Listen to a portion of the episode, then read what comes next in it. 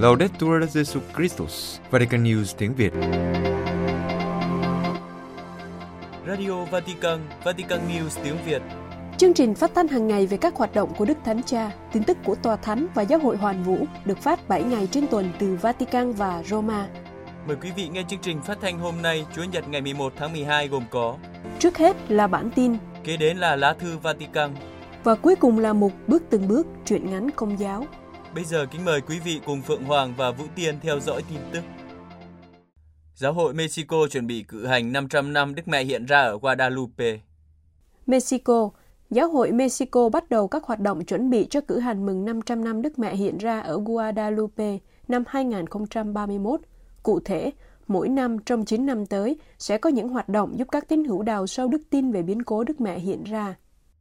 Trong một cuộc họp báo gần đây, các mục tử của Giáo hội Mexico cho biết, năm 2031 sẽ là 500 năm đánh dấu kỷ niệm Đức Trinh Nữ Guadalupe hiện ra với Thánh João Diego. Và vì lý do này, Giáo hội Mexico thông báo trong 9 năm tới sẽ là thời gian chuẩn bị cho việc cử hành long trọng này. Các vị trụ chân của giáo hội mời gọi tất cả mọi người và các cộng đoàn trên thế giới tham gia vào giai đoạn chuẩn bị này, bởi vì theo các vị, lòng sùng kính Đức Mẹ Guadalupe vượt qua mọi biên giới. Đức Hồng Y Carlos Aguiaretes, Tổng giám mục Mexico và là người đang bảo quản ảnh Đức Trinh Nữ Guadalupe giải thích rằng 9 năm chuẩn bị sẽ chính thức bắt đầu với thánh lễ hoa hồng truyền thống tại Vương cung Thánh đường Guadalupe ở thành phố Mexico, được cử hành vào ngày 12 tháng 12 sắp tới. Đức Tổng giám mục mời tất cả các tổ chức, giáo phận, các nhóm tôn giáo và giáo dân tham gia sáng kiến này, ngang qua các sự kiện, thực hành đạo đức, dự án nghiên cứu khoa học, các cuộc thi, hành hương đến đền thánh, sản xuất phim, hội nghị và tất cả các hình thức sáng tạo về lịch sử và căn tính của biến cố Guadalupe, di sản không chỉ của Mexico mà còn của cả nhân loại. Ngài cũng chỉ ra 5 chương trình sẽ dựa trên 5 hướng hành động. Thường huấn về biến cố Guadalupe, nghiên cứu toàn diện thúc đẩy lòng sùng kính có nền tảng và chứng tá, loan truyền rộng rãi biến cố Guadalupe và thực hiện các công trình sáng tác. Đức Tổng giám mục Rolegio Canberra Lopez của Monterrey, Chủ tịch Hội đồng Giám mục Mexico và Quản đốc Vương cung Thánh đường Đức Maria Guadalupe giải thích rằng 9 năm sẽ là một phần của dự án mục vụ toàn cầu 2031-2033 nhằm chuẩn bị kỷ niệm 500 năm sự kiện Guadalupe và năm thánh kỷ niệm 2.000 năm ơn cứu độ. Qua đó, các tín hữu trên thế giới được kêu gọi tái khám phá ý nghĩa sâu sắc về sự hiện diện của Chúa Giêsu Kitô qua Đức Maria Guadalupe. Ngài nói rằng vào thời điểm xung đột xã hội ở Mexico và trên thế giới, giữa những hành động bạo lực chưa từng có, chiến tranh đẫm máu, bất bình đẳng xã hội, tiếng kêu của người nghèo yêu cầu sự chú ý của chúng ta. Giáo hội kêu gọi chúng ta hãy đặt mình vào trong tay Đức Maria Guadalupe để noi gương tình yêu và sự hiến dâng của mẹ. Đức Thánh Cha tiếp bác sĩ Denis Mukwege, người nhận giải Nobel Hòa bình 2018. Vatican, sáng thứ Sáu ngày 9 tháng 12 năm 2022, Đức Thánh Cha tiếp bác sĩ Denis Mukwege, người nhận giải Nobel Hòa bình năm 2018. Cả hai cùng thảo luận về cuộc chiến đang tàn phá phía đông Cộng hòa Dân chủ Congo và chuyến tông du sắp tới của Đức Thánh Cha tại đất nước này. Bác sĩ Denis Mukwege được biết đến là người đã dành cả cuộc đời để hỗ trợ các phụ nữ ở Congo. Cụ thể, ông đã tạo dựng bệnh viện Banzi ở Bukavu để điều trị và chăm sóc các nạn nhân bị hãm hiếp trong chiến tranh. Năm 2018, ông đã được nhận giải Nobel Hòa bình vì những cống hiến nhân đạo này. Trong những ngày này, ông đang ở Roma để giới thiệu về công việc và tổ chức ông đang thực hiện. Sau buổi tiếp kiến, bác sĩ Denis Mukwege nói với Vatican News, Cuộc viếng thăm này đối với tôi là một ân sủng đặc biệt, một vinh dự được gặp một con người của đức tin, hòa bình, hoạt động vì hòa bình, công lý và hòa nhập trên toàn thế giới và trong bối cảnh cụ thể của ngày nay với nhiều khủng hoảng. Vì vậy, chuyến thăm Cộng hòa Dân chủ Congo của Đức Thánh Cha là một tín hiệu mạnh mẽ. Thực tế, chuyến viếng thăm này hoàn toàn cho thấy sự hy vọng và tình liên đới mà Đức Thánh Cha thể hiện đối với dân tộc chúng tôi, một dân tộc đã bị thương tích trong hơn 25 năm. Ông cho rằng những gì mọi người mong đợi là sự hiện diện của Đức Thánh Cha có thể góp phần nâng cao nhận thức của dư luận thế giới về thảm kịch mà người Congo đang phải trải qua. Ông cũng hy vọng rằng qua cầu nguyện và lời kêu gọi, Đức Thánh Cha có thể giúp chấm dứt thảm kịch này. Theo ông, giáo hội có một vai trò rất quan trọng và ông tin rằng lời ngôn sứ của giáo hội có thể tạo ra một sự khác biệt rất lớn. Một giáo hội im lặng khi con người đau khổ là một giáo hội không còn ở đúng vị trí. Và vì thế, ông cho rằng vai trò quan trọng nhất của giáo hội là đau khổ với người đau khổ. Ông nói, tôi nghĩ rằng chuyến viếng thăm của Đức Thánh Cha là một phần của lý luận này để cùng chịu đau khổ với những người dân Congo đang đau khổ. Và do đó, tiếng nói ngôn sứ của giáo hội hoàn toàn có thể tạo ra sự khác biệt rất lớn. Về câu hỏi liên quan đến phụ nữ, bác sĩ Mukwege nhấn mạnh rằng ngày nay phụ nữ vẫn còn bị đối xử bất công. Đây là lý do tại sao ông và các cộng tác viên yêu cầu báo chí quốc tế phải nói nhiều về vấn đề này. Bệnh viện Banji do ông thành lập cố gắng làm việc để các hoạt động chăm sóc y tế có thể tiến xa hơn. Bệnh viện cố gắng đưa các dịch vụ chăm sóc sức khỏe đến gần hơn với bệnh nhân. Cụ thể, trung tâm y tế đang trong quá trình nhân rộng các trung tâm chăm sóc, được gọi là trung tâm một cửa, cung cấp dịch vụ chăm sóc toàn diện ở mọi cấp độ y tế, phẫu thuật, tâm lý, cũng như kinh tế xã hội và pháp lý. tránh tòa ân giải tối cao gửi thư Giáng sinh cho các linh mục giải tội. Vatican, Đức Hồng Y Mauro Piacenza, chánh tòa ân giải tối cao gửi thư cho các linh mục nhân dịp Giáng sinh, nhắc nhở các linh mục ý thức rằng khi cử hành bí tích hòa giải, trong tâm hồn của hối nhân chỉ có cuộc gặp gỡ cứu độ của họ với Chúa Kitô đấng cứu độ. Chính cuộc gặp gỡ này làm cho mỗi lần xưng tội là một tia sáng thắp sáng đức tin và sưởi ấm tâm hồn tín hữu. Trong thư, Đức Hồng Y giải thích rằng khi cử hành bí tích hòa giải, không phải một danh sách các quy tắc phải tuân theo, mặc dù cần thiết và hợp lệ, nhưng chính một đề nghị rõ ràng, tích cực, thuyết phục sẽ mang lại sức mạnh hoán cải. Trong tâm hồn của hối nhân, chỉ có cuộc gặp gỡ cứu độ của họ với Chúa Kitô đấng cứu độ. Chính cuộc gặp gỡ này làm cho mỗi lần xưng tội là một tia sáng thắp sáng đức tin và sưởi ấm tâm hồn tín hữu. tránh tòa ân giải tối cao nhắc các linh mục giải tội. Không phải lúc nào chúng ta cũng gặp những anh chị em có đức tin trưởng thành, có khả năng nhận thức về tình trạng luân lý. Theo Ngài, nguyên nhân đến từ một thế giới hồ nghi về sự hiện diện của Thiên Chúa. Tuy nhiên, điều này không ngăn cản một người bước vào tòa giải tội. Chắc chắn không phải tất cả mọi người có thể được giải quyết trong một cuộc trò chuyện ngắn nơi tòa giải tội. Nhưng thời gian này có thể được sử dụng một cách khôn ngoan để không gây nghi ngờ hoặc xác nhận sự mất phương hướng của thời đại. Trái lại, đây là lúc để đưa ra những điều chắc chắn, rõ ràng, và điều đầu tiên đó là sự hiện diện của lòng thương xót Chúa trong cuộc đời mỗi người. Cuối thư, Đức Hồng Y Piacenza ước mong thời gian và ánh sáng nơi tòa giải tội mà Ngài gọi là túp lều Bethlehem là nguồn bình an đích thực và niềm vui thánh thiện cho mọi người. Tất cả chúng ta đều cần nhiên liệu này. Quý vị vừa theo dõi bản tin ngày 11 tháng 12 của Vatican News tiếng Việt. Vatican News tiếng Việt Chuyên mục Lá thư Vatican Gioan Phaolô II và nạn giáo sĩ lạm dụng tình dục trẻ vị thành niên. Tác giả Trần Đức Anh, dòng Đa Minh.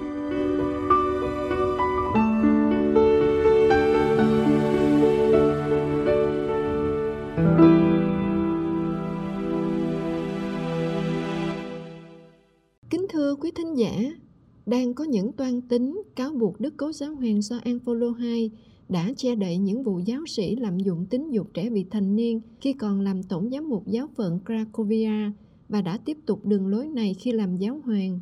Nhưng có nhiều phản ứng mạnh mẽ bác bỏ những lập luận này. Hôm 2 tháng 12 vừa qua, ký giả Eke Overbeek, người Hòa Lan, của báo Newsweek thông báo sắp xuất bản một cuốn sách bằng tiếng Ba Lan về đề tài Maxima Culpa, lỗi tại tôi mọi đàn, thuật lại những vụ Đức Tổng giám mục Karol Wojtyla thuộc giáo phận Cracovia, sau này là giáo hoàng Gioan Phaolô II đã che đậy những vụ giáo sĩ lạm dụng tính dục trẻ em. Ông Overbeek cho biết những văn kiện được thu thập về Wojtyla đã bị hủy bỏ hầu hết, nhưng vị này vẫn được nhắc đến nhiều lần trong các văn kiện còn sót lại. Và nếu ráp chúng lại với nhau thì người ta sẽ được một hình ảnh về cách thức vị tổng giám mục này xử lý những vụ giáo sĩ lạm dụng tính dục trẻ vị thành niên. Cụ thể, ký giả Hòa Lan này nói rằng sau 3 năm tìm kiếm trong các văn khố Ba Lan, ông đã thấy những bằng chứng về việc làm trên đây của Đức Hồng Y caron Wojtyla. Ví dụ linh mục Eugenius Surgeon đã được bao che những vụ lạm dụng, chỉ bị thuyên chuyển sang các giáo phận khác và tiếp tục làm việc mục vụ. Tin trên đây của ký giả Overbeek đã được một số báo chí lấy lại và loan tải, kể cả tại Ý, như báo La Repubblica trong số ra ngày 3 tháng 12 2022. Ông Overbeck trưng dẫn một phúc trình viết tay dựa trên những tuyên bố của một bạn đồng tù cùng phòng giam của một linh mục, hồi đó đã bị bắt vì tội lạm dụng. Người bạn tù ấy quả quyết rằng linh mục đó đã xin lỗi trong một thư gửi Đức Hồng Y Vochila sau khi đã hứa là sẽ không tái phạm nữa, nhưng rồi lại tiếp tục. Một linh mục khác đã lạm dụng vài trẻ em, kể lại là đã nói điều này với Đức Hồng Y Vochila. Theo Newsure, Hai chuyên gia là giáo sư Stanislav Obirek thuộc Đại học Warsaw và linh mục Tom Doyle, chuyên gia giáo luật về những vụ lạm dụng, đã xem xét các tài liệu ấy và xác nhận là xác thực.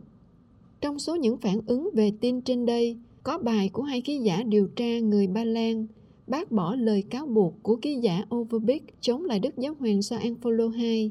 Đó là ông Thomas Grigsack và Piotr Litka của báo Zespospolita. Họ đã đăng kết quả một cuộc điều tra chứng tỏ rằng Thánh Gioan Phaolô II không che đậy hoặc ém nhẹm vụ lạm dụng nào, nhưng đã hành động thích hợp chống lại những vụ như thế khi còn làm tổng giám mục Cracovia từ năm 1964 đến khi được bầu làm giáo hoàng năm 1978. Hai ký giả Ba Lan cho biết linh mục Eugenius Surgeon mà ký giả Overbeck trưng dẫn như trường hợp điển hình tuy lạm dụng tính dục nhưng được Đức Wojtyla che đậy, chỉ thuyên chuyển sang giáo phận khác và vẫn tiếp tục làm một vụ. Thực ra linh mục đó không thuộc tổng giáo phận Cracovia của Đức Hồng Y Wojtyla, nhưng thuộc giáo phận Lubazov. Hồi đó Đức Hồng Y Karol Wojtyla đưa ra nhiều quyết định liên quan đến linh mục Surgeon trong giới hạn thẩm quyền của Ngài và để cho giám mục bản quyền của đương sự là Đức Giám mục tại Lubazov quyền quyết định cuối cùng về việc trừng phạt linh mục ấy. Hai cái giả nói rằng Đức Tổng giám mục giáo phận Cracovia bấy giờ không thể làm gì vì sự kiện linh mục Sergen làm việc trong hai giáo phận. Hai ký giả này cũng nói về cách xử sự của Đức Hồng Ivochila đối với linh mục Joseph Lawrence, bị cáo là đã lạm dụng trẻ nữ. Trong thư gửi cho Lawrence năm 1971, sau khi đương sự được ra khỏi tù, Đức Hồng Y viết sự việc tòa án giáo hội không áp dụng những biện pháp trừng phạt vẫn không xóa bỏ tội ác và không loại trừ tội lỗi. Hai ký giả Chrisak và Litka nói rằng thái độ này của Đức Hồng y vochila khác hẳn với đường lối thực hành khoan dung thịnh hành thời đó đối với những người đã phạm những tội ác như thế. Trong vụ Lawrence thuộc Tổng giáo phận Cracovia, Đức Hồng Ivochila đã đưa ra ngay những quyết định phù hợp với giáo luật trong khi Ngài từ từ giảm những hình phạt theo giáo luật và chứng tỏ lòng thương xót, Ngài vẫn luôn canh chừng đối với đương sự. Khi Ngài hay biết những tố cáo về vụ này, hồi năm 1970, Ngài đã ngưng chức ngay và cấm đương sự không được thi hành thừa tác vụ linh mục, buộc phải sống trong một đan viện một thời gian và tĩnh tâm cũng như nhận được sự giúp đỡ chữa trị.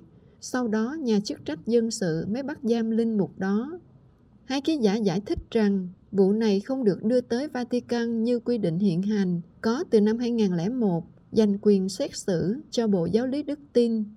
Mặc dù về sau Linh Mục Lawrence tái được phép cử hành thánh lễ, nhưng không được thi hành công tác giảng dạy giáo lý cho trẻ em và người trẻ hoặc thi hành sứ vụ giải tội. Trước đó đã có những cuộc tấn công Thánh Giáo Hoàng Gioan Phaolô II. Ngày 14 tháng 11 vừa qua, Hội đồng Giám mục Ba Lan đã công bố một thông cáo về những vụ đặt vấn đề về thái độ của Đức Gioan Phaolô II đối với những vụ giáo sĩ làm dụng tính dục trẻ vị thành niên và những người dễ bị tổn thương, những vụ cáo buộc Ngài không hành động thích đáng để chống lại những vụ lạm dụng ấy hoặc là bao che, ém nhẹm. Các giám mục lên án các cuộc tấn công Thánh Gioan Phaolô II và triều đại giáo hoàng của Ngài và gọi hành động này là một mốt thời trang, cho rằng Ngài không quan tâm đến những thứ tội ác lạm dụng ấy hoặc che đậy chúng.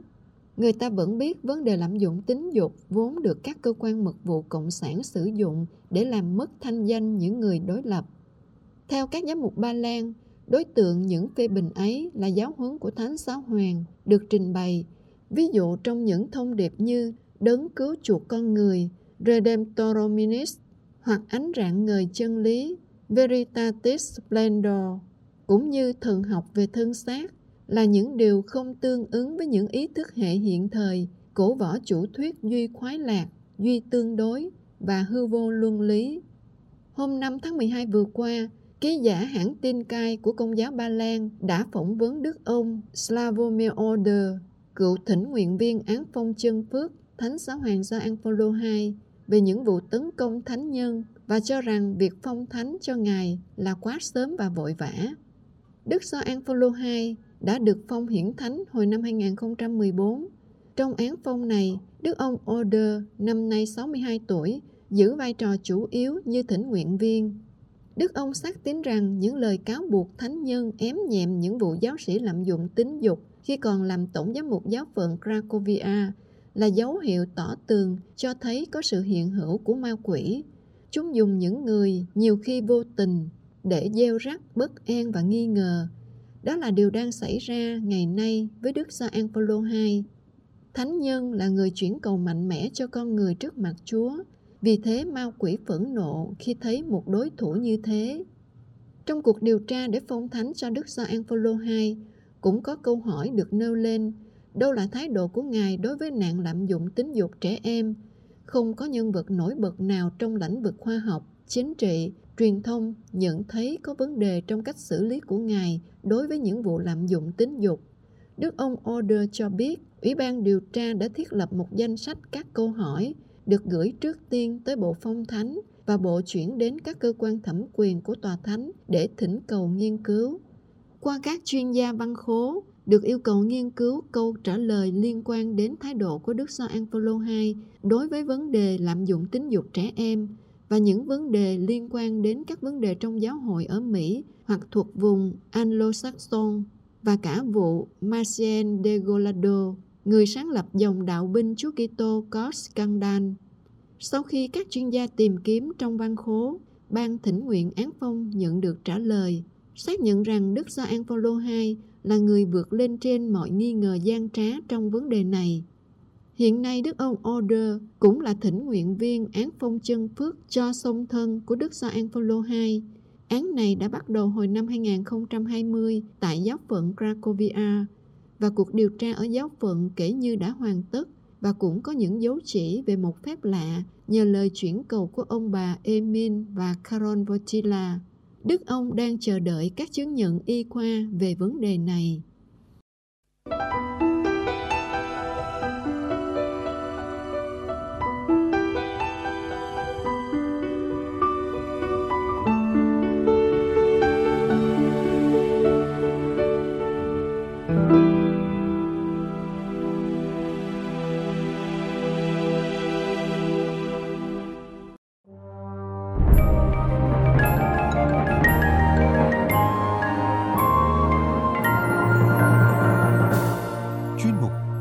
Từng bước Chuyện ngắn nhà đạo của Vatican News tiếng Việt. Truyện ngắn Con trai ông mục sư, Tác giả Trung Thanh Huy, Trích trong tập truyện ngắn Bảo Biển, Giọng đọc Anna Bích Thư, Vatican News tiếng Việt thực hiện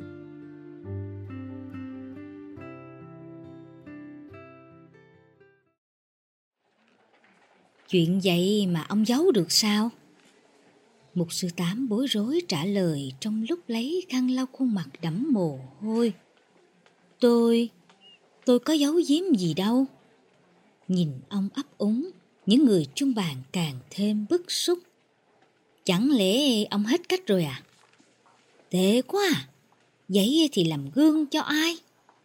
Nhắm không ổn, mục sư tám bước ra ngoài, đứng trầm ngâm một lát rồi lặng lẽ đi về, dù buổi họp mặt chỉ mới bắt đầu.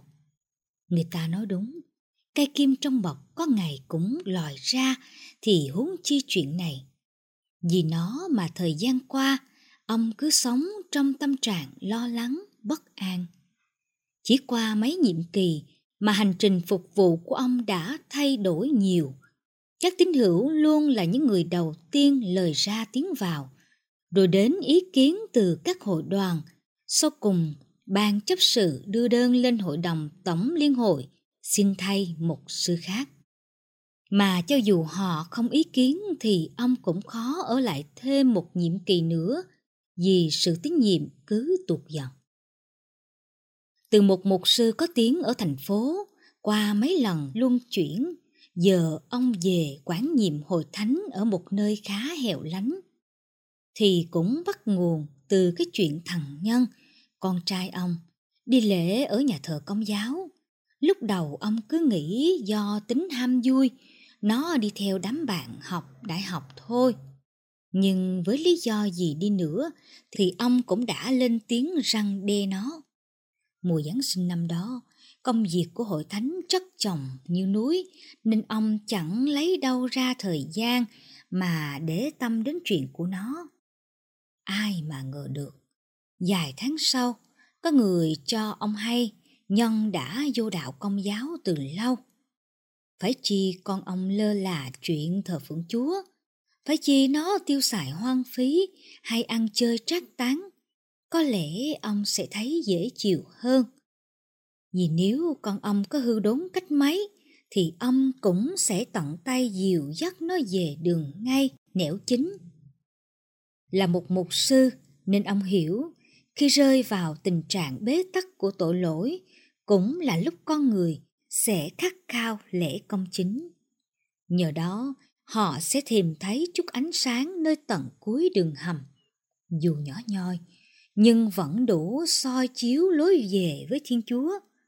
Trái lại, con ông luôn sốt mến, hàng cậy trong giàu Chúa bằng cả con tim, bằng nỗi khao khát kiếm tìm chân thiện mỹ.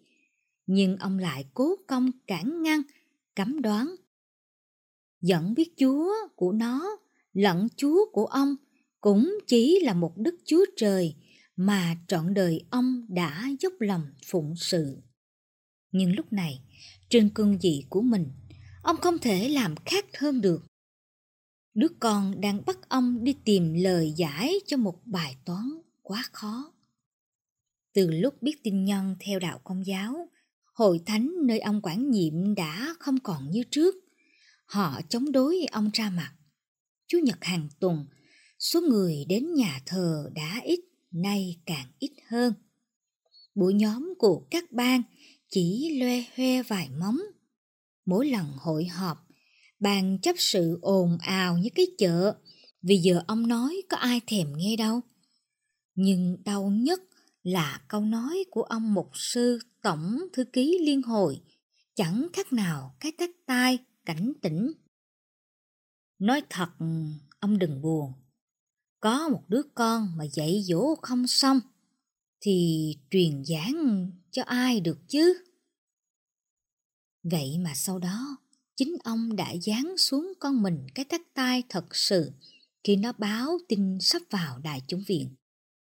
Đến lúc này, ông đã không thể hiểu gì sao nó có một quyết định động trời như vậy. Con đường thẳng tắp, thênh thang, không theo, mà nó lại lựa chọn một lối đi gập ghềnh, cách trở. Đã bao lần, ông khuyên nó thi vào Viện Thánh Kinh Thần học miền Nam để nay mai nối nghiệp ông cùng chung tay mở mang nước Chúa. Nhưng từng đó năm, những lời tâm huyết của ông bị nó bỏ ngoài tai mà âm thầm thi vào đại chúng viện. Đã từng dạy học và trong cách giáo dục của mình, ông không bao giờ dùng tới đòn roi. Nhưng trong lúc thiếu kiềm chế, ông lại dành cho con mình một cái tác nảy lửa. Không biết nó có đau lắm không, nhưng ông lại thấy đau, đau thật nhiều. Đau từ sự bất lực bế tắc của người làm cha, một nỗi đau cứ ngấm sâu, dây dứt và âm ỉ mãi. Từ ngày nhập học ở Đại chúng viện, hàng năm Nhân chỉ về nhà hai lần vào kỳ hè và dịp nghỉ Tết. Mỗi đợt chỉ 10 ngày rồi cậu lại đi. Gặp ông, cậu cũng chỉ thăm hỏi vài câu cho có rồi lãng đi nơi khác. Ông hiểu nó tránh mặt mình, vì dạo đó đến nay, hai cha con cứ gặp nhau là xung khắc. Từ ngày bà mục sư về với Chúa, một mình ông vừa làm cha lại vừa làm mẹ. Ai cũng khuyên ông đi thêm bước nữa để gia đình được yên ấm hơn với bàn tay người phụ nữ, để ông có người bầu bạn sớm khuya. Nhưng ông lại sợ người ta không thương con mình, sợ cái cảnh mẹ ghẻ con chồng và biết bao cái đáng sợ khác. Tất cả tình yêu, bao nhiêu hy vọng, ông muốn dành hết cho đứa con độc nhất của mình. Chuyện nhà ông giờ cứ như con tàu sắp sửa lệch bánh. Vì cha con ông có khác gì hai đường ray dù song hành, nhưng mỗi ngày một thêm xa cách. Thiếu quan tâm thì gia đình có khác gì quán trò. Trong Chúa và nhờ ơn phước Chúa mà ông có được tất cả. Rồi giờ đây, vì Chúa mà cha con ông lại ngập chìm trong mâu thuẫn, bất đồng. Các người tưởng ta đến đem sự bình an cho thế gian sao? Ta nói cùng các ngươi không nhưng là đem sự phân rẽ ba người nghịch cùng hai hai người nghịch cùng ba cha nghịch cùng con trai con trai nghịch cùng cha ngày nhân về báo tin sắp lãnh nhận chức linh mục cũng chính là ngày mục sư tâm thấy đất trời như sụp đổ ngay dưới chân ông. Tâm trí ông như sợi dây đàn bị tăng lên hết mức. Không kịp suy nghĩ thiệt hơn, ông nhào tới túm lấy ngực áo cầu, tay kia nắm chặt dơ cao, rồi bất ngờ buông xuôi cùng tiếng thở dài bất lực. Ba, con muốn... Nhân vừa mở lời, ông dội vàng xua tay cắt ngang. Bà không muốn nghe điều gì hết. Đã lâu lắm rồi, cha con ông mới có dịp cùng ngồi lại. Sự im lặng kéo dài làm cho khoảng cách vô hình giữa hai người đàn ông càng thêm ngột ngạt, bức bối.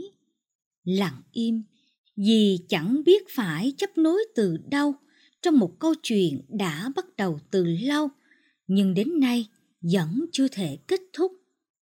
Mãi một lúc sau, ông mục sư mới lên tiếng. Về với hội thánh tin lành đi vẫn còn kịp con à. Giọng nhân nhỏ nhẹ gần như năn nỉ. Ba con vẫn không hiểu vì sao. Đến lúc này ba cứ nghĩ con đường con đang bước là lối mê và tôn giáo con theo là một sự chọn lựa lầm lạc vậy con nói đi có gì hay ho ở một giáo hội già nua, cổ hủ, chỉ đua nhau xây dựng mấy cái tháp chuông trọc trời, những ngôi nhà thờ nguy nga lộng lẫy, thay vì dốc sức rao giảng lời Chúa. Ba đang làm con nhớ đến câu chuyện người biệt phái cầu nguyện trong đền thờ. Một sư tám đập bàn giận dữ. Im ngay, mày dám! Mặt bạn vô tri nên chẳng hề hấn còn bàn tay ông đau một chút rồi cũng thôi. Chỉ có hai con tim đang rạn vỡ, rướm máu, âm ỉ nhói đau. Bốn mắt nhìn nhau, ai cũng rưng rưng, xót xa, đau đớn. Cha con ông chịu đựng nhau quá nhiều rồi. Tức nước, vỡ bờ là chuyện đương nhiên. Cũng từ cái nhìn trực diện ấy, Nhân chợt nhận ra từ nét mặt tiều tụy của ông mục sư cùng ánh mắt như chất chứa bao nỗi ưu tư, muộn phiền. Dẫn cái giọng nhỏ nhẹ mà cương quyết, Nhân nói tiếp. Có tập thể nào của con người tránh được thiếu sót, sai lầm đâu hả ba? Nhưng người công giáo cũng đã lên tiếng xin lỗi về những thiếu sót của mình trong quá khứ và không ngừng hoán cải. Im lặng một lúc, rồi thầy thở dài. Người tin lành luôn đề cao sự hoán cải, để rồi hôm nay đã phân hóa thành hàng ngàn hệ phái khác nhau. Trong lúc con chỉ muốn kiếm tìm một mẹ hội thánh hiệp nhất, mỗi người chỉ có một lần được sống trên cuộc đời này thôi ba Con hiểu ba vẫn luôn yêu thương con nhiều lắm, nhưng xin ba hãy cho con được tự mình bước đi trên con đường đã chọn. Mục sư Tám cảm nhận cái nhói đau từ trong lòng ngực. Ông lão đảo mấy bước rồi buông người xuống ghế thều thào. Ra ngoài đi. Nhân lùi bước, một mình một sư tám ngồi lại giữa ngôi thánh đường mênh mông, im ắng. Đây là nơi ông dẫn cất cao lời truyền giảng trước hàng trăm tín hữu. Chính ông đã thổi bùng lên ngọn lửa sốt mến, truyền cho họ lòng nhiệt thành để tất cả cùng chung tay mở mang nước Chúa Trời. Nhưng đêm nay, chính nơi đây, ông đang cảm nếm sự bể bàn của một chiến binh thất bại, đã ngã gục dù khí giới vẫn còn nắm chặt trong tay. Ông đang đối diện với Chúa và với chính mình. Một nỗi buồn mênh mang cùng nỗi cô đơn tái tê đang len lỏi, xâm chiếm rồi vây phủ cả tâm hồn ông. Giữa ngô thánh đường không một bóng người, ông thấy mình tựa người lữ khách đang lạc lối, bơ dơ trong sa mạc quạnh vắng. Càng bước đi, đôi chân ông càng thêm trên ven trĩu nặng, lúng xuống rồi vùi sâu trong lớp cát bẩn Giữa cái mênh mông đến vô cùng ấy, tiếng than gian của ông như càng thêm lạc lõng. Một mình ông đơn độc giữa tiếng thét gào của gió, giữa những lớp cát bụi mịt mờ.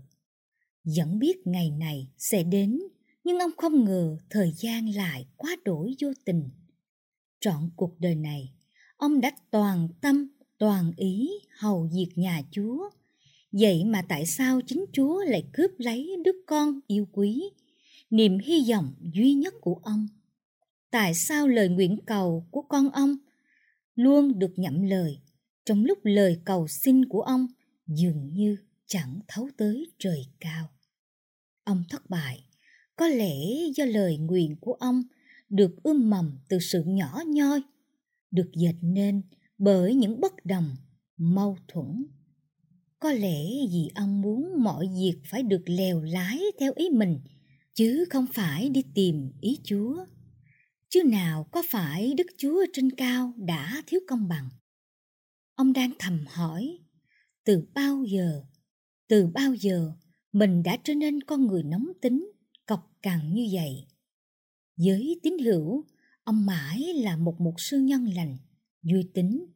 Nhưng tại sao ông cứ phải đóng vai phản diện khi đối mặt với đứa con mà ông hết mực thương yêu?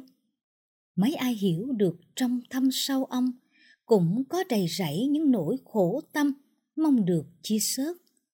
Thái độ lạnh lùng lâu nay cũng chỉ là một màn kịch hoàn hảo do chính ông tự biên tự diễn trước mặt con mình. Chứ từ trong thâm sâu, ông vẫn âm thầm dõi theo từng đường đi, nước bước của nó. Nói cho cùng, ông cũng là một người cha, thì cho dù có là người cha gian ác đi nữa, cũng không thể đặt vào tay con hòn đá khi nó xin cái bánh, và càng không thể cho nó con rắn thay vì con cá. Sân nhà thờ chính tòa của ngày đại lễ tưng bừng nhộn nhịp với những sắc màu cờ hoa rực rỡ. Trong âm thanh trầm bổng của dàn kèn đồng, giữa những hồi chuông ngân vang rộn rã, các tiếng chức hân hoan bước vào tiền đường cùng các bậc song thân. Chỉ có thầy phó tế nhân bước đi lễ loi với nét mặt đượm buồn. Nơi dành riêng cho gia đình thầy chỉ có vài người bạn chiếc cốt thời đại học đến dự, trong khi những hàng ghế khác không còn một chỗ trống nào.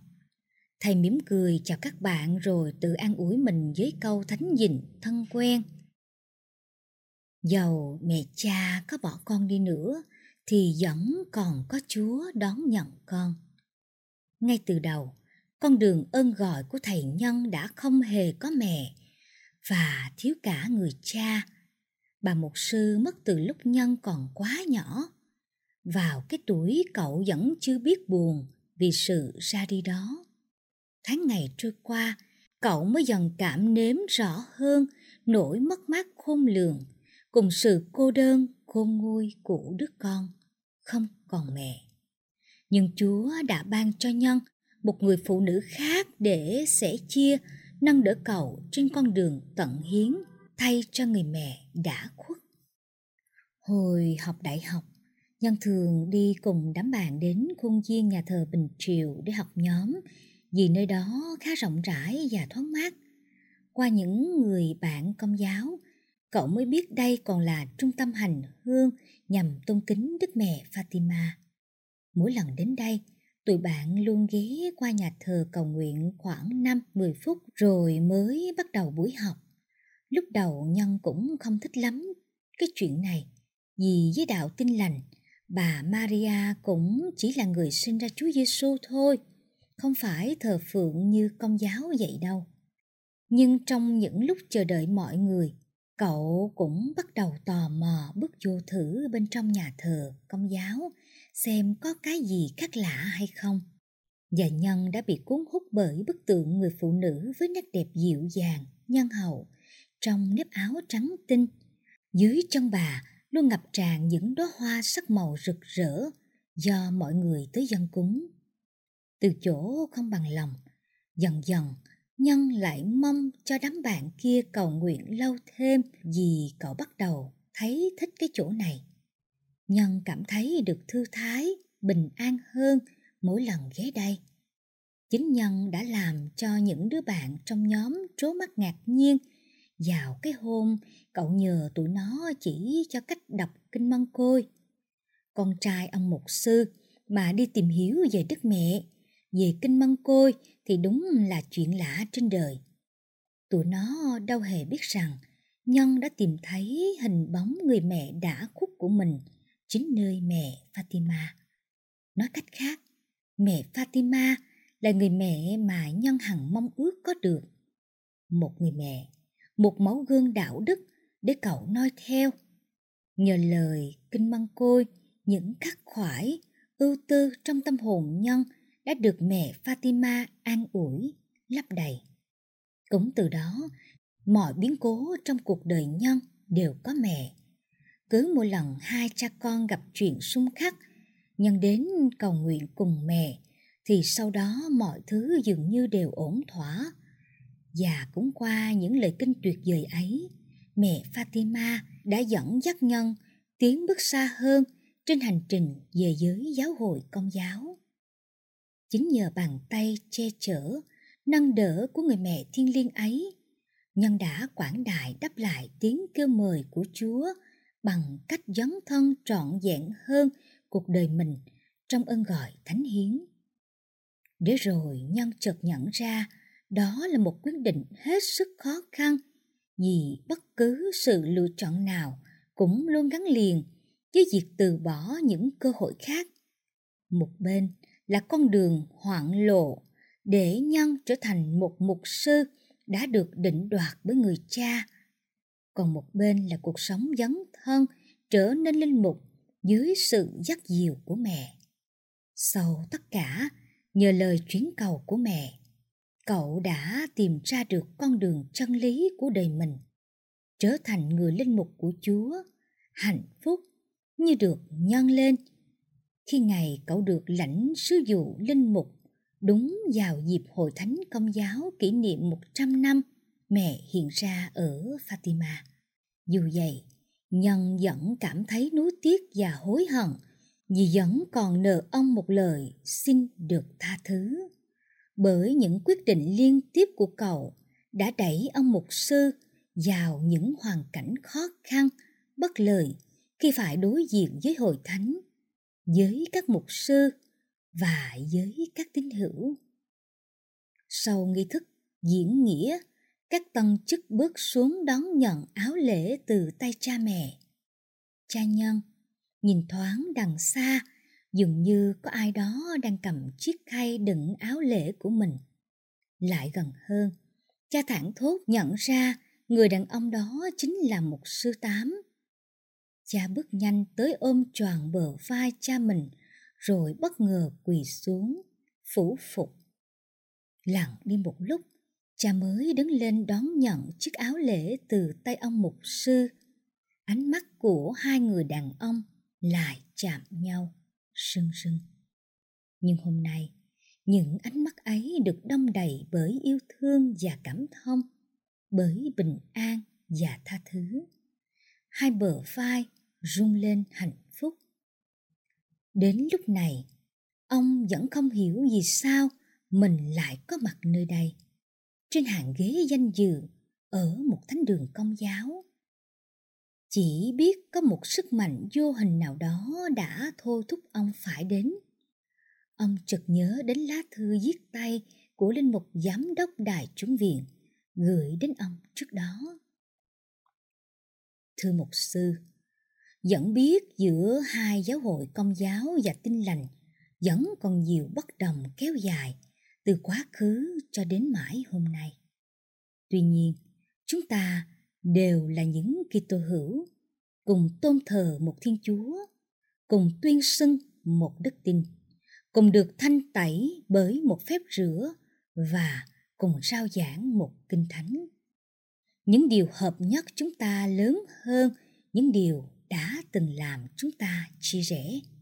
Huống chi, đây là thời gian cả hai giáo hội cùng nhìn lại cuộc cải cách của mục sư Martin Luther cách đây 500 năm và 50 năm đánh dấu cho hành trình tìm về đoàn tụ với nhiều hy vọng, mong ước về một tương lai tốt đẹp hơn. Xin mục sư hãy đến tham dự thánh lễ thuộc phong linh mục với tư cách những Kitô hữu chung một niềm tin về Cha trên trời, đấng giàu lòng thương xót. Và sau hết, xin mục sư hãy đến với tư cách của một người cha để chia sẻ niềm vui với sư vụ linh mục mà thầy Trần Trọng Nhân sẽ lãnh nhận. Chính dòng chữ sau cuối đó đã khơi lên tình phụ tử mà bấy lâu nay ông đã cố tình quên lãng, là động lực thúc đẩy ông phải đến chung vui cùng con mình bằng mọi giá. Sao có thể buồn khi con ông đã tìm ra được hướng đi của cuộc đời, khi cánh đồng truyền giáo đang có thêm nhiều thợ gặt trẻ trung, nhiệt thành. Những âm thanh du dương, trầm bổng làm con tim ông sao xuyến bồi hồi với một cảm xúc rất lạ mà có lẽ đã lâu lắm rồi ông chưa có được. Bình an, đúng rồi, đó là ơn bình an mà dường như bấy lâu nay ông đã đánh mất. Một cảm xúc bình an tràn ngập trong tâm hồn.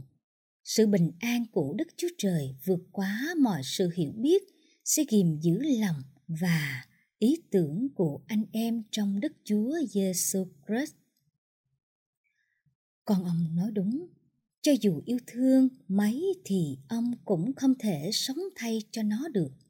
Đã có những linh mục, đại đức trở nên mục sư, thì việc con trai một mục sư trở thành linh mục cũng là chuyện có thể chấp nhận được.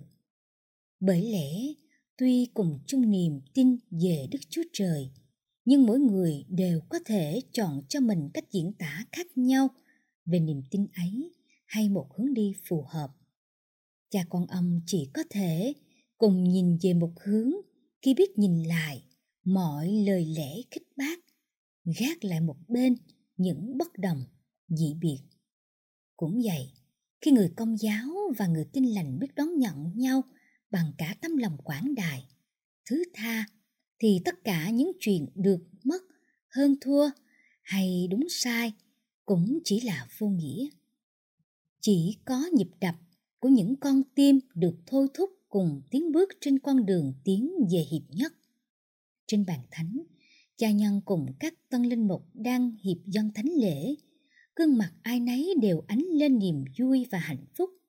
Còn ông đang lắng tai nghe cộng đoàn chung hát lời ngợi khen Thiên Chúa với bài thánh ca mà ông ngỡ như chỉ dành riêng cho mình. Xin hiệp nhất chúng con nên một trong tình yêu Chúa. Xin hiệp nhất chúng con như Ngài liên kết với Cha. Xin giải thoát chúng con xa điều bất hòa chia rẽ. Xin kết hiệp muôn người trong lòng mến Chúa Cha muôn đời.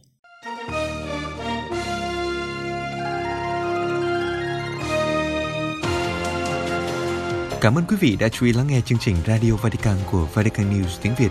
Xin Thiên Chúa chúc lành cho quý vị và toàn gia quyến. Laudetur Jesu Christus, ngợi khen Chúa Giêsu Kitô.